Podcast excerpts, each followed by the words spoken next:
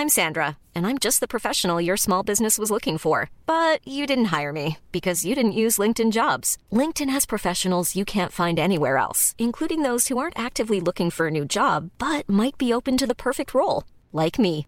In a given month, over 70% of LinkedIn users don't visit other leading job sites. So if you're not looking on LinkedIn, you'll miss out on great candidates like Sandra. Start hiring professionals like a professional. Post your free job on linkedin.com/people today.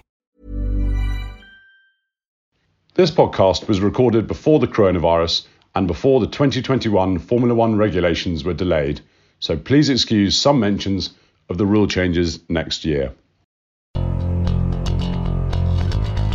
Throughout the history of motorsport, the drivers have been on the front line of racing, but often their performance depends entirely on a group of engineers. In a special podcast series, we are going to speak to the likes of Adrian Newey, Patrick Head, and Gordon Murray about what it takes to engineer the greatest drivers in the history of our sport. Not only will we look at some of the groundbreaking technology they brought to Formula One, but we will delve into the minds of the best drivers the sport has seen. We hope you enjoy the series Engineering Formula One's Drivers. Hello, everyone, and welcome to a very special Motorsport Magazine podcast series called Engineering Formula One's Drivers. Today, I'm joined by Motorsports editor Joe Dunn on my left. Hello. Thank you very much for joining me, and Adrian Newey. Adrian, this is uh, an extraordinarily busy time of the year for you. Uh, we're sat in your office in front of your drawing board. Um, thank you for sparing the time. Pleasure. Um, so today, what we're going to do is we're going to sort of split the podcast in two. We're going to talk about your relationship with some of the amazing drivers that you you engineered in your career, and then also going to talk about the sort of more technical side. And we've got lots of readers' questions, which I promise I will get to today. Um, the drivers you looked after and still continue to sort of have a relationship with now. Um, I've got the list here. It's a very, very long list with a lot of world champions in it. Um, if we could just start by, sort of off the top of your head, who who did you have the kind of closest relationship with as, as an engineer and, and driver?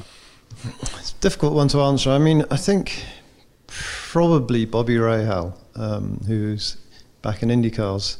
I think for various reasons. First of all, two seasons, um, which, uh, but I think more importantly, IndyCar in those days, it was just the race engineer. There was no data to look at, there were no data recorders, so it was very much the, the relationship between the race engineer and the driver. Um, in that very small environment, three mechanics, team manager, uh, Bobby and myself, then you became very, or we became very close friends. So um, we would often go out for dinner during the week. We would typically on a Friday evening kind of discuss the setup and so forth, ruminate over it, and we just developed a very close bond. As, a, as an engineer, is part of your job really a translation service between driver and then actually what you then do with the car? Do you, you know, do you, do you want a driver to come in and say, oh, can we change this and that? Or do you want them to say, the car's doing this? Yeah. I think if you go back to the sort of old days, um, which I was right on the edge of that, then it used to be that the driver very often engineered the car from the cockpit. Um, those days are now long since gone. Although I do encourage our drivers to, um, if you like, critique what the engineer's suggested setup is and be involved and know what they're doing. Because, um, very simple example, you know, the driver comes in and says it's understeering, then there's a whole range of things an engineer might do. For instance, he might put more front wing on it, or he might soften the front anti-roll bar. The driver will probably have a feel, and this is particularly the case in a pressured practice session where you haven't got long to discuss it before you've got to get out again, which one will be the right one. So he might think, actually, more front wing is not what I want. It's just going to oversteer too much on corner entry, for instance. So it all, depend, it all depends on that relationship, as I say. Um, I'm going slightly off piece because to answer your question, I think uh, very early on, then in my day, then I said we didn't have data recorders. So the driver would come in and you had to learn his language, or we had to learn each other's language and, and get that trust in each other. Um, Mika, in particular, Mika Hakkinen, had a very different way of putting things, and if you kind of took what he was saying on face value, very often you got lost. If you actually took the time to understand what he's trying to say, um, as opposed to the words he was using, then then you got somewhere. So, it, as I say, it's personal relationships. Was it, I think was it Mika Hakkinen you had a particular problem with in terms of him saying the car's understeering, but actually he was making it understeer in order to. There's, there's something I'm sure. That's exactly right. So Mika's a very natural driver. Um, he will adapt his driving style to suit whatever the car's doing, very often subconsciously. So there was a particular example um, when we first started the 98, testing the 98 car, where uh, he was coming in and saying it was understeering, which was pretty much standard for Mika. Um, we kept, in that case, uh, adding front wing, um, moving the mechanical balance, which is softening front roll bar, stiffening the rear. And he wasn't coming in and saying the understeer is any better, and if anything, his lap times are getting slower and slower. And that's when I realised with him that actually what he was doing is, or what was happening was he had a nervous car on corner entry. Um, so he was protecting from that, from the rear coming on round on entry by taking a shallow, shallower and shallower line into the corner.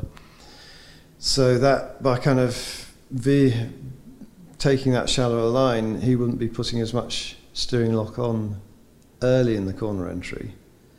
But that meant then when he did finally turn the wheel, because he obviously have to at some point as he's approaching the apex, then he was it, it, the car's pointing in the wrong direction. He's putting far too much steering lock into it. It understeers, and that's coming, what he came in and said. And and so that was a very good example of learning to interrogate the driver and try to get out of him what the car's really doing as opposed to his initial reaction of what he thinks it's doing. So I was just going to jump in. You're talking about uh, your days in America. I was wondering how, how important a kind of personal relationship with, with the driver is, and how well you get on with him, how important that is in terms of uh, how effective you are. Uh, I know you've got on very well with uh, with Mario Andretti, and then engineered his son as well. I think it's. I would have to say I think it's changed a bit. Um, in those days before data recorders came in, then the only information you had was what the driver said, and then kind of, as I say, discussing with him and trying to understand what it is that's really holding him back because um, you get some drivers who say almost nothing. Um, the Finns being the classic, Mika and Kimi. You have other drivers who sort of break down all 16 turns into endless detail and you get completely lost on you know, you've forgotten what they're even talking about by the time they got to the end of the lap. so it's it's trying to work with the driver and as I keep saying it, but trying to form that bond. And I think when teams were small and there were no data recorders, that was much easier than it is now, which is perhaps when you, your very first question, who did I form the closest bond with? I'd probably say um, Bobby Rahal, followed by Mario Andretti, the two IndyCar drivers, along with Michael that I engineered while I was out there. Um, big Formula One teams now. I'm no longer. The last time I properly race engineered was Mika in '98.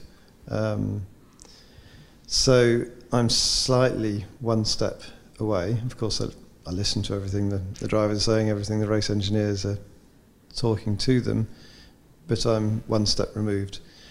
And now it's, it's a different problem because um, with the advent of data, data recorders, then those will tell you everything the car's doing, although of course not necessarily why the car's doing it. And a lot of what the car does is again down to driver input. So two drivers can drive the car in a different way, come back and have different complaints. Some some drivers, Sebastian for instance, um, contrary to popular belief, to get the car rotated early on, he liked the rear to be really stable, so he is not tolerant of turning oversteer. Um, whereas Mark Webber, actually, you, who you might think is, is the car that the driver that want a, a slightly more stable car, was the opposite. He was more comfortable to have the car moving a bit on on entry. Um, because he didn't concentrate quite as hard as Sebastian did on getting the car rotated very early on, which was Sebastian's big thing. So all those slightly different styles mean that you do see differences in driver performance if the car's handling slightly differently amongst teammates. I've got a question here from David actually, um, talking about exactly this. Uh, was there anything from the data or Seb's feedback that could explain why Mark was often better than Seb in the high speed stuff? Um, I've read that uh, Mark was ace in fast corners, but I don't understand how he often beat Seb at Monaco as well. Was it commitment a matter of feel, or simply as there being less or no corners to a V? I think Mark was generally speaking quicker in fast in the fast corners. I think he, he obviously had a very good eye for the fast corners. Um, he was Mark's weakness, if anything, was tyre management. Um, and that particularly hurt him when he got on when we got onto the Pirelli tyres that were more fragile than the, than the Bridgestones before. Um, but Sebastian had a very good technique for rotating the car in the sort of open, the sort of classic open corners that you get in a medium speed corner um, or me, yeah. Monaco is a different problem. Um, it's quite a unique circuit for many reasons, but one of them is that the, I think the proximity of the barriers and the nature of the corners means it's not actually about getting the car rotated very early. So um, it, that seemed to help Mark's technique kind of uh, and put, I would say around Monaco, Sebastian and Mark, there wasn't too much to choose between them. There's, uh, you mentioned obviously Bobby Rahal, Mario Andretti. Um, am I right in thinking you also sort of had quite a good relationship with Damon Hill? Because uh, there's a question here from someone called Matt. Um, uh, do you think Damon Hill is an underappreciated talent? And how does he rank among the other great names you've worked with?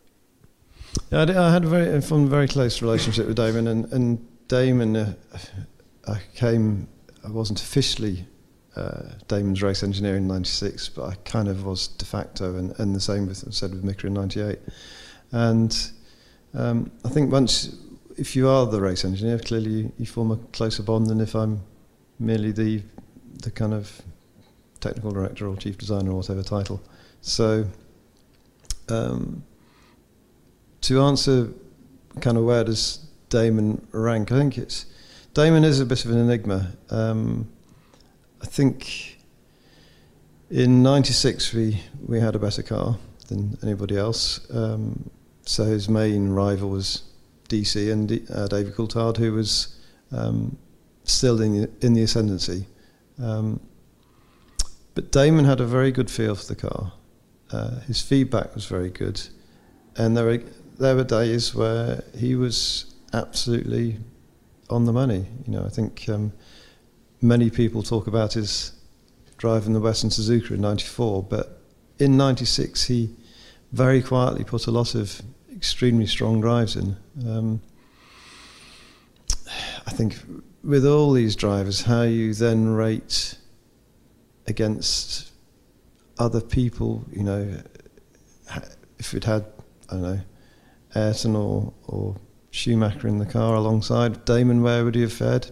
It's academic. Who knows? I don't know. Um, Joe, when you want to jump in, please do, because I'm actually because I'm looking this way. I can't actually see you. It's as if you're not here. um, the uh, we mentioned a while ago uh, some drivers and how that mentally they're not as strong, and they'll get something in their head, and you I, you do see it quite a lot in Formula One. As an engineer, is is part of your job to try and make sure these little fission cracks don't appear in their kind of overall performance because we've seen so often in history drivers kind of with a small little something in their minds just kind of ruins a race or might ruin a season.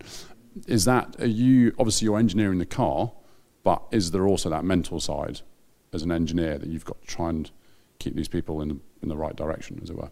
Yeah that, that is for sure all part of the job. Um, I mean, I've always approached that merely as, as trying to earn the driver's um, trust and respect, if you like. And so if he feels that he can trust you to do the, the job correctly and to engineer in terms of setup and race strategy and everything else, the car um, as well as possible, then that gives him a feeling of confidence that kind of that area of his area is covered.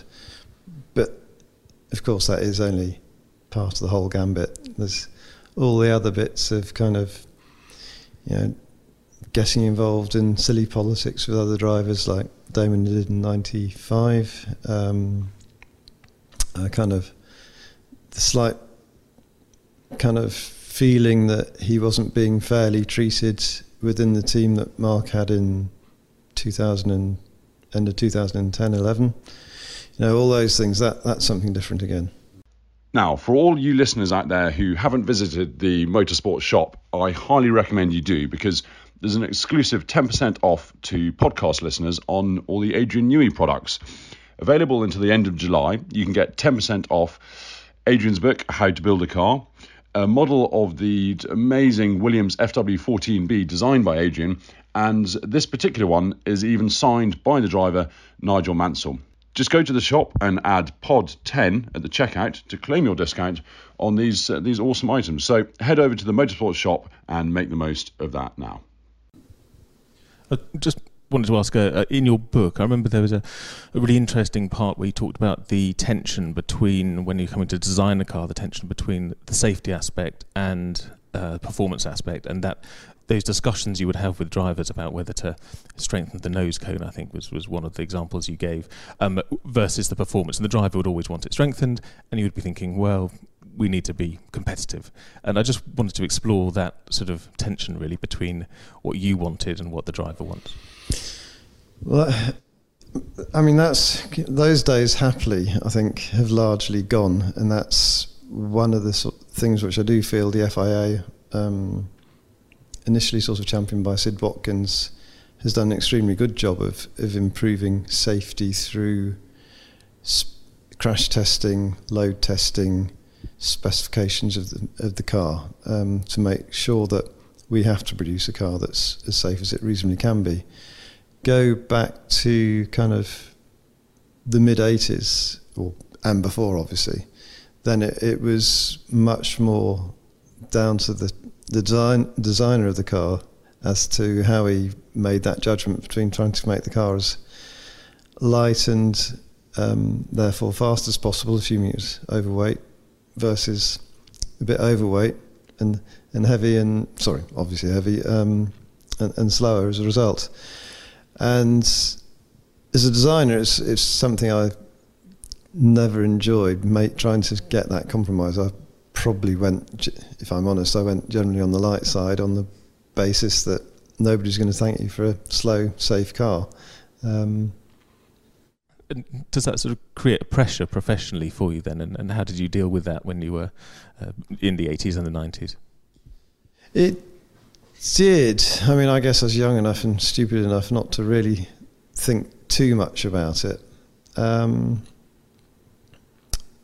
other than to start discussing, even in those days, that was in IndyCar, about kind of how are we going to get some safety tests in here. Um, but IndyCar at the time, it was it was it was too small to be leading um, how you went about safety through research. Formula One, with its its bigger funding, was was the more natural route, and it, it led the way initially. Although IndyCar now is, I have to say, doing a, a cracking job on that, and um, there's lots of things Formula One probably can learn from IndyCar. I want to talk about two drivers you worked with at Williams um, who had sort of, I would say, quite differing ways of going about achieving the same goal. Uh, Nigel Mansell and Alain Prost. Uh, with with Nigel, he does he splits opinion whether that's in the press, the public, or in teams that you you talk to have worked with him. Um, am I right in thinking that you're you, you were you're a fa- you are a fan because you knew when he got in the car that was what the car could do. Whereas with Alain Prost, you know, and he wasn't looking for lap times, and you, you it sort of panicked you a bit because you didn't know where you were. Yeah, is, it, was, is that about fair? I think, um, I mean, Nigel was obviously a, a bit of a Marmite character. Um, I was I was on the um, generally speaking. I mean, it could be extremely frustrating, but generally speaking, I was on the on the um, liked like Nigel. Um, he was, I found very certainly kind of as an engineer. Um, then I found him very straightforward to work with. Um, and as you say, the, the really good thing about Nigel, by and large, is when he got in the car, you knew he was going to give it everything, come in, and, th- and that's kind of where it was. He had the odd sleepy moment. I mean, actually, um, what turned out to be my first Grand Prix win in Mexico in '91. Then, for some reason, he completely fell asleep at the start of the race, and it was actually Riccardo that, although he wasn't as quick as Nigel, that went on to win it. Um, but he he was straightforward. He got on with it. Um, the only real row we had was actually about whether to um, race the active car in '92 or not, because he he kind of wanted to just continue with the old car.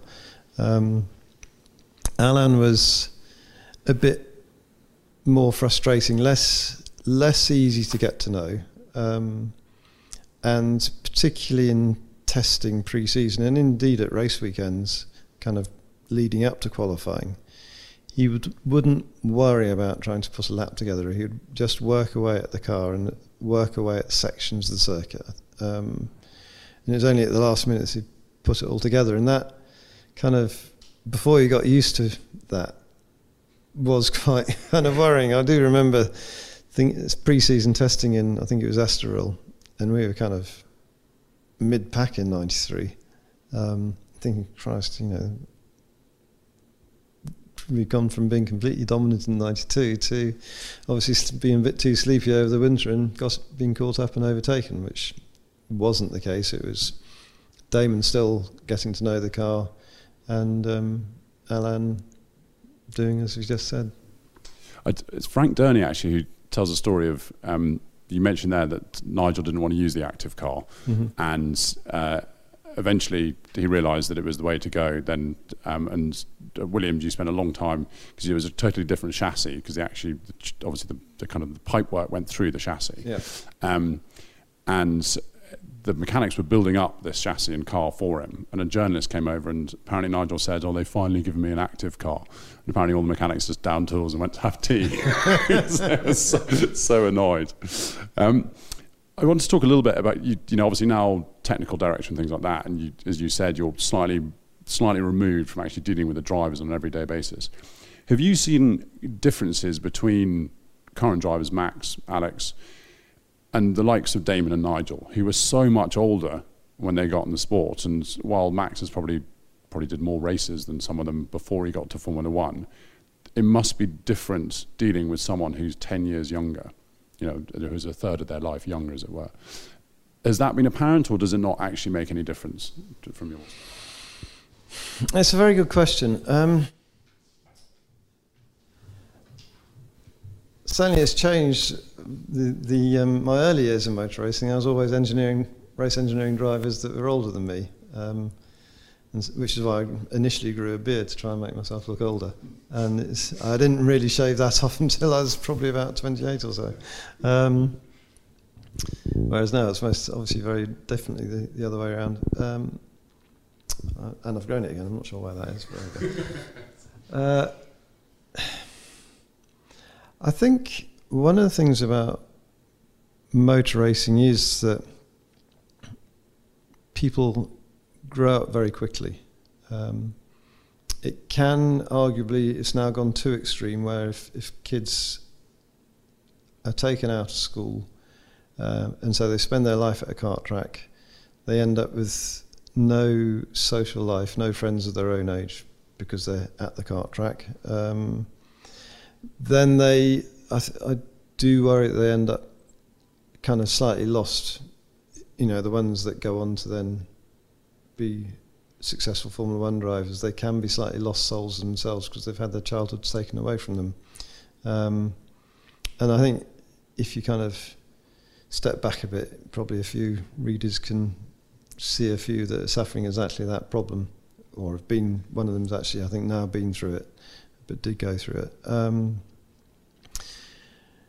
but they are quite mature in how they handle the car. They're used to handling a car. Um, they're used to working with engineers, mechanics, teams basically from a, from a very young age.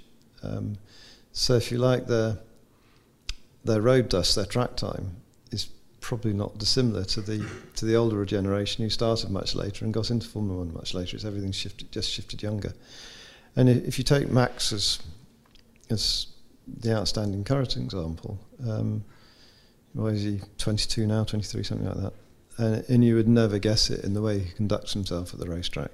Um, at race weekends, one of the leaders of the team, and he, he's he's as I say done that. So that rather suggests it's it's back to this thing of kind of how long you've been in that kind of arena, perhaps more than your actual age. I suppose with Kimi when he came in, he's I think he'd done 16 car races. You know, um, yeah, and Kimi was much more green. You know, I, I think Kimi would could not have come close to leading a team um, or being the number one in the team that early on. Uh, come 2005, then he was the number one in the team. Um, but he didn't quite have the gravity at that point that, say, Max has now, despite the fact he's a little bit older by then, I guess. Um, people mature in different ways.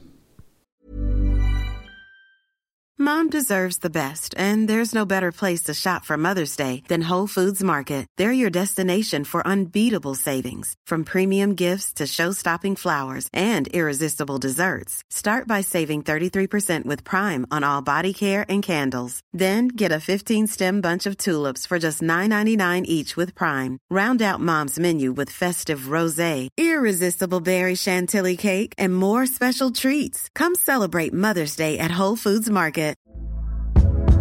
Hey there, it's Michelle Norris. I'm host of a podcast called Your Mama's Kitchen. When I travel, I'm usually looking for a way to find a taste of home when I'm not at home. And one of the things I love to do when I am at home is entertain. And Airbnb allows me to do that. When I was in California recently, I rented a house that had a great kitchen. And when we were sitting around the table, we were all thinking, we're in someone else's house. Someone could be in all of our homes as well. If you have a home, but you're not always at home, you have an Airbnb. Your home might be worth more than you think. Find out how much at airbnb.com/slash host. Uh, now, we obviously want to move on to sort of the, the more engineering side of it, um, and where at the time. But there's there is a question in here. You you were mentioning sort of young drivers getting in. There's a question somewhere in this in this uh, um, all these sheets of paper about your son Harrison and whether you kind of helped with setup and everything like that, um, which I thought was quite nice. Uh, did, did you sort of get quite involved as a, as a racing dad with your, your history? Um, I try not to. That's a yes, isn't it? no, well, it, it, it, actually depends a little bit on the team. So, um, without mentioning names, we perhaps haven't been as good as we could have been with hindsight of which teams we chose for Harry to drive for. Um, and so the teams that struggled a bit more, then I ended up getting a bit involved a little bit. But it's, I would rather, I enjoy it to an extent if it's a small team. Um, there's actually a, the team that he drove for uh, two seasons ago in LMP2, uh, a team called Algarve. Then actually being a bit involved with the engineering there was fun because it's a small little team. The the team boss, um, Stuart, he's very easy guy, very outgoing guy to to get on with, and so that's quite a fun little thing to do as a you know, very low low time on my part. But um, to go along and actually on one of the races end up race engineering because um, Stuart's race engineer was away or off sick that weekend so I ended up being Harry's race engineer. So talking to him and his teammates um, on the radio was quite fun. We should probably congratulate Harry for his um, drive over the weekend at Daytona. Yeah, no, thank you. Yeah, no, he he, um, he did really well actually. He's a mature driver. I think um, they're losing power through the night, so uh, they were feeling a little bit of pressure to try and keep the pace up. Um, but they all did a cracking job there's a lovely, lovely story again in your book about um, when he was karting and uh, you heard a rival. I think I think it was Mark Webber who was giving him some some tips, and uh, a rival karter said, "How we don't stand a chance. We've got Webber coaching him and Newey race engineering him." Yeah, no, I do remember that moment. It was at, at Whilton Mill, which is a kart track, um, kind of not that far from here, and uh, I think exactly as to say uh, I was kneeling down chatting to Harry. Um, uh, Mark was on the other side, kind of chatting to him as well, and, and uh, this lad came past with his dad saying, "We haven't got a chance. We might as well pack up now." now, on, to the sort of the more engineering um, side of it, I wanted to ask you about kind of your your role models or the people you sort of you looked up to. Um, there's, there's quite an interesting question here from uh, Jan, I think it is. Uh, saying the late uh, Dr. Harvey Postlethwaite played a pivotal role in your early career, not to mention a few other young engineers too, um, who would move on to great roles. Yet interviewers rarely mention him. Um, I would love to hear some of Mr. Newey's thoughts on his influence. Well, Harvey was, I mean, uh, first of all, he was, he was a really good character. Um, one of those sort of slightly eccentric, love, but very lovable um, English public school boys, ex public school, um, but just had a, a, great charm about him, and he was he was very good to me.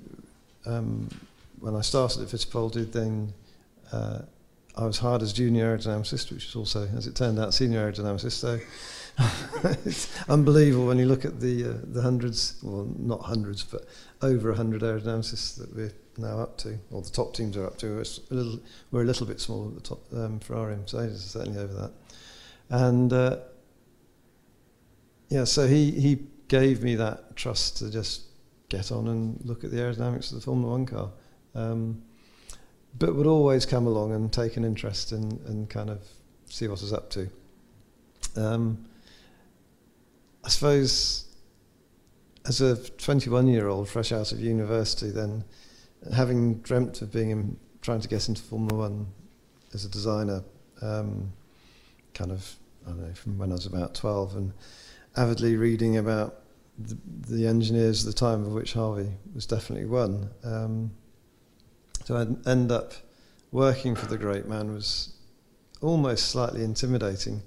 In the end of the first week at uh, I kind of in those days, was, we still had sort of everybody going off to lunch on a Friday, having a couple of pints and coming back. And because it was my first week, I was very well behaved and sort of had one shandy or something. Came back and uh, there's a little terrapin building where five engine, there's only five or so of, en- of us engineers, and then there's a little partition in, and um, Harvey's office at the end, and he was kind of leant over his drawing board, kind of like that, looking for all the world as if he's concentrating in intense detail at whatever he was drawing. So I plucked up the courage to say, um, Harvey, can I uh, ask you a question? And uh, he didn't move, and I came round. actually slumped head hard against the board. It was tracing paper in those days, so it sort of dribbled slightly, and there's a big runkle in the tracing paper. And that um, that was one of the things that helped me get over my sort of slight nervousness towards him. From only £3 for three months, you can get unlimited access to all of Motorsport Magazine's content, both online and in print. To sign up, just go to motorsportmagazine.com forward slash trial. With, with it, um, can you think of other names that sort of were, I think role models is, is a bad is, is not the right phrase, but people you sort of looked up to when you were younger and wanting to get into Formula One?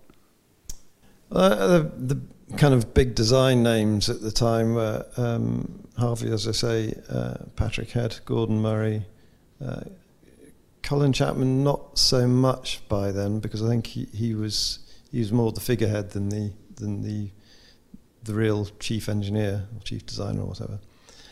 Um, and yes, I think, I suppose, I don't, I never really had heroes, but if you said who were my heroes, it would have been those people.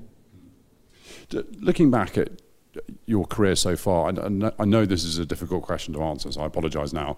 Um, is there something you look back on and you think that that was probably my greatest achievement in engineering terms? I know you've you've always been quite rightly, obviously, a fan of your Leyton House, just because it, it did change the direction of Formula One cars, and people after that started making them smaller and tighter and, and neater. Is there anything else? I mean, it can be something much smaller, it doesn't have to be an entire car, but is there something you look back on and think that that was a great success in terms of time on the track, but from obviously all from my, my head? Hmm. I mean, generally speaking, it's about the package, which is why the 881 Mark Leyton House, um, I think, was was proud of. Um, I mean, in, if you then, I think the the uh, the Red Bull RB5 as a car that then we were able to develop through that whole V8 era. So all all the cars that they're not not the RB5 because that didn't win the championship. The following four were all very close relatives of the five.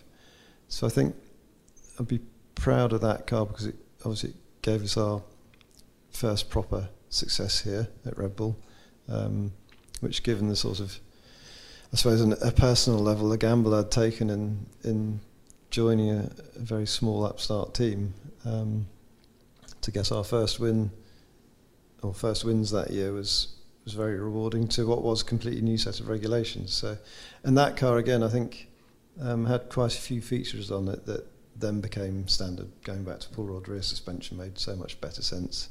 Um, going to side exhaust to blow the diffuser, all those things came in with that car and were, were subsequently copied. And I suppose, you know, it's that old saying: the sincerest uh, form of flattery is is is plagiarism or copying, whatever the exact phrase is. And um, so, of course, when a, it's, it's frustrating when people copy, but at the same time, it's a huge compliment. There's sorry to just give it. I, there's a really good question here that I, I quite like. That's um, yeah. Here we go from Peter. Uh, when you wander the grid with your clipboard pre-race, what is the best thing you've ever spotted on a rival car that made you wish you'd thought of it? Wait, oh, made me wish I'd thought of it.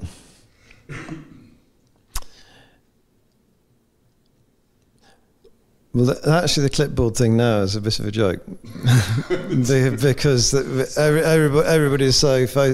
We have so many photographs that you can, generally speaking, get it out of photographs. But I still do it just to wind everybody up. And, and occasionally, it's uh, you know you do you do you do see things from a perspective point of view that's more difficult to see from a photograph. Um, and it's for me, it's time efficient because I don't spend lots of time looking through all the photographs. Uh, but in terms of straightforward copying, I mean, generally speaking, it's it's looking at, looking at what people have done, and then thinking kind of kind of why have they done that, and then that can just be the sort of something that sets you thinking about trying to look at something in a slightly different way. So very often it's not a direct copy. I mean, occasionally, of course, we do direct, direct copies. You know. Um, Ferrari two or three years ago lowered their upper side impact tube. We copied that the following year. Other bits and pieces, of course, we just copy because they do happen to work on our car. But very often, if you take something, particularly on the aerodynamics of somebody else's car, and simply put it on yours, as an individual feat item, it won't work because the aerodynamics are so interrelated that you have to develop a package. Um,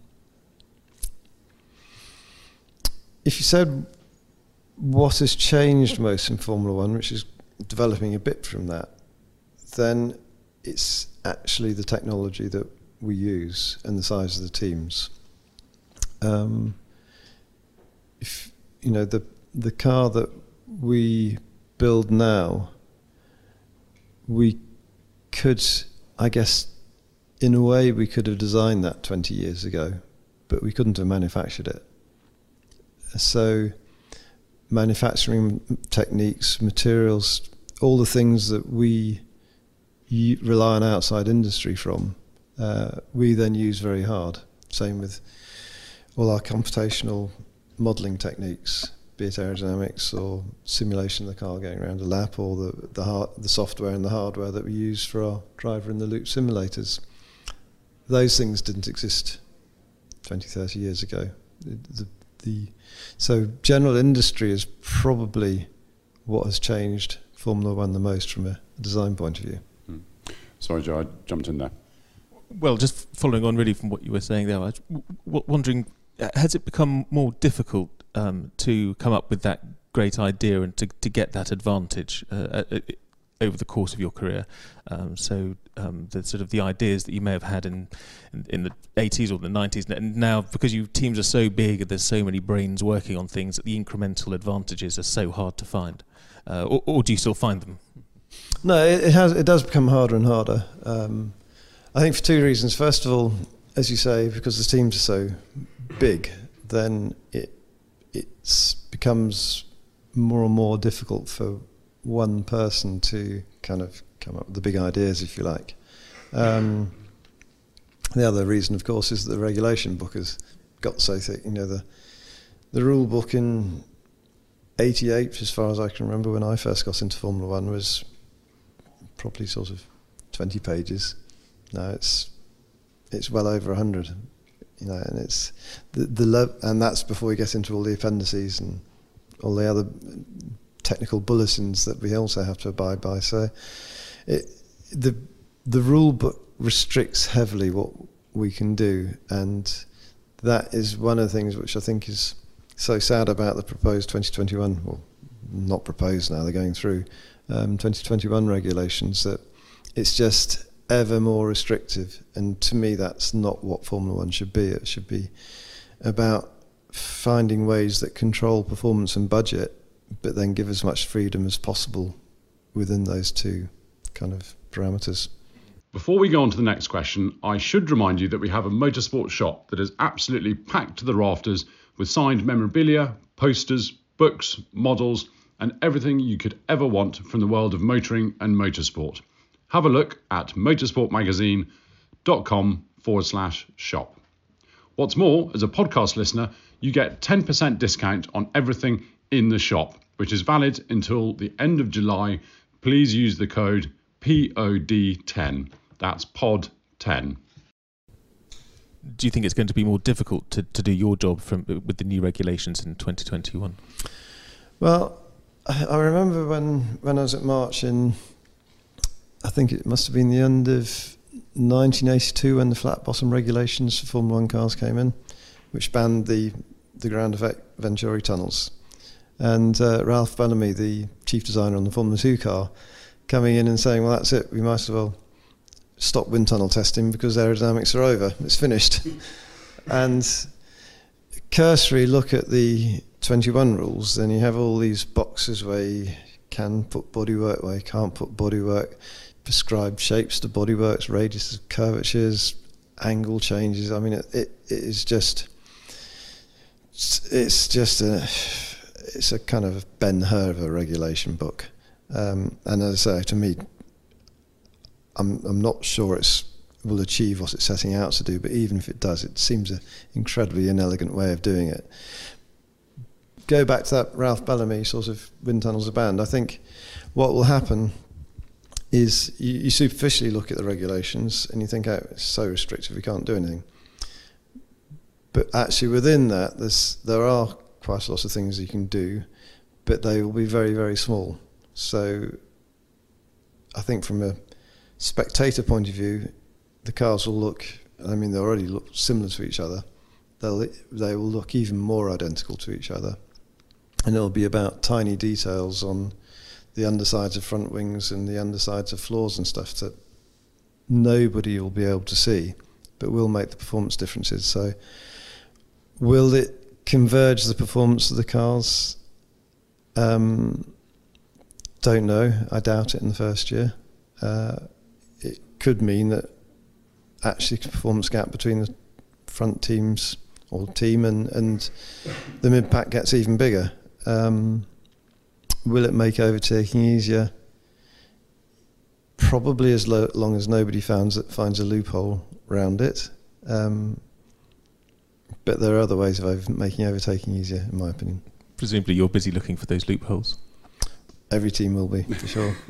um, I'm I'm worried that there's sort of there's people outside your office and you've you've got sort of perhaps much more important things to be doing. So what I was going to do is just take a couple of um, engineering questions from our, our readers and then um, play a quick game of word association with sort of people and things from your from your past. Um, we're talking about overtaking things like that. There's an interesting question here from Ari.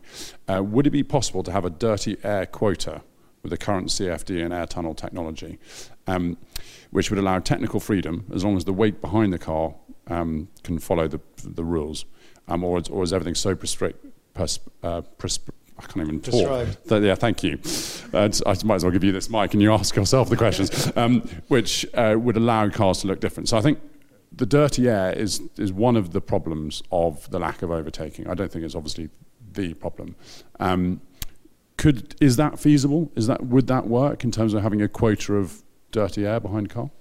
It's an interesting idea. Yes, I mean you, you could try to put boundaries in and do something along those lines. I think there's probably simpler ways of doing it, but I, I agree with the principle of, as I said, setting out what do you want to try to achieve, putting down a, a much simpler set of regulations. Um, this is what what we have for 21 at the moment is effectively what looks in its origins as if it was a mid 90s IndyCar that's then been kind of manipulated and into something that produces a small weight for the following car. But there's lots of other ways of doing that. It, it's not the only way of producing a small weight for the following car. Um, in the process of doing that, we, as we said, we've got this very restrictive set of regulations. I just think that's fundamentally the wrong approach. There's a question here from Clay asking about you know your vision for, for future Formula One. If you had a blank piece of paper, you didn't have to answer answer to any you know teams that obviously are wanting to keep things the same if they're at the front of the grid and things like that. No politics involved. You need to keep the rules as simple as possible. What what would be your rules? I I think first of all it is absolutely true that we're all spending too much and that ultimately is is going to be a potentially the doom of Formula One if, if the budgets aren't kept restricted down a bit. Um, because very big budgets are dependent on manufacturers, and by and large, Red Bull obviously being an exception to that, uh, although with our Honda partnership on the engine side. Um, if manufacturers pull out, then Formula One's, or you only end up worst solution, worst position where you end up with one manufacturer in spending a huge amount of money, then you have a complete one horse race. Um, but there are other, there are, again, there's all sorts of ways of controlling budgets. To me, the, the thing that's most appealing is actually to restrict the aerodynamic pipe, so the amount of wind tunnel time, CFD time, which is already restricted, but restrict it much, much more heavily.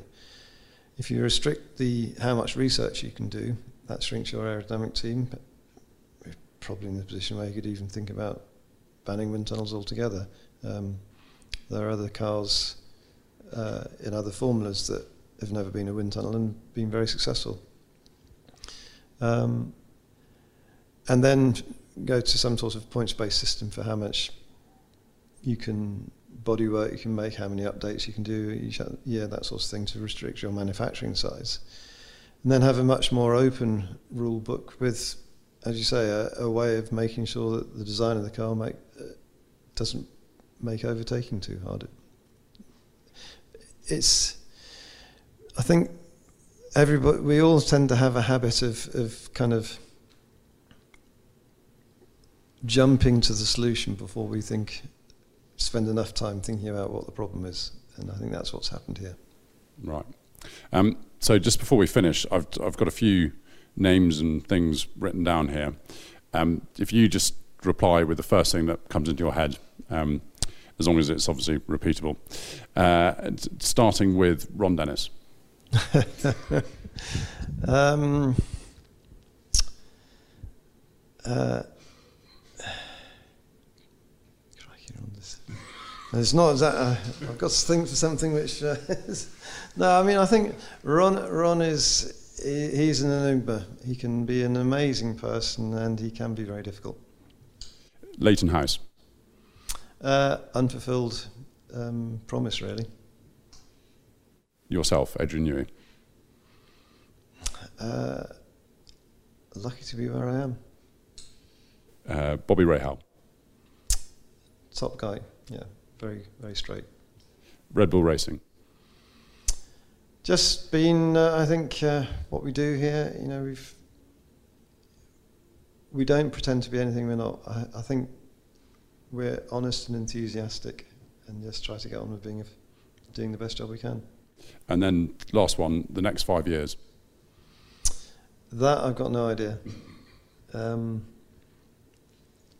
I am, you know, I'm less. I'm trying to do other things as well as Formula One. Um, the guys here um, are doing a great job of kind of picking up some. I suppose I'm, I'm trying to. I still spend time on the drawing board, and I, I love drawing, and I love the technical challenges. But I'm also now enjoying trying to work with the guys more and more to. I don't know if mentor is the right word. It sounds. I always think mentor sounds slightly condescending. I certainly don't want it to be like that. Um, but to work work with all the engineers out there and kind of discuss things, but then very much leave it to them to draw it. So you know, some of the bits on on um, this year's or, yeah 2020's Formula One car come straight off my board, but there's a huge amount which has come off everybody else's CAD systems, and I'm every bit as proud of those guys' work as, as the little the few bits I've done. I think um, you know that's that's part of the fun of it to see them developing. Adrian, thank you so much for sparing so much time. You know, before we came in here, you were literally on, on the drawing board. Um, and uh, you're obviously a very busy man, so thank you very much for joining us. Um, it's been fascinating podcast, as always. Alan, thank you so much for recording it. Joe, thank you very much for joining us. It's great to have the, uh, the head honcho from Motorsport here and to sort of clean out my act a bit. Um, we're going to be back with lots more of these engineering Formula One drivers podcasts. Uh, do join us for the rest of the series. It's going to be a great one. Thank you very much for watching. Thank you very much for listening, and we'll see you soon. Bye bye. Thank you. Thank you very much.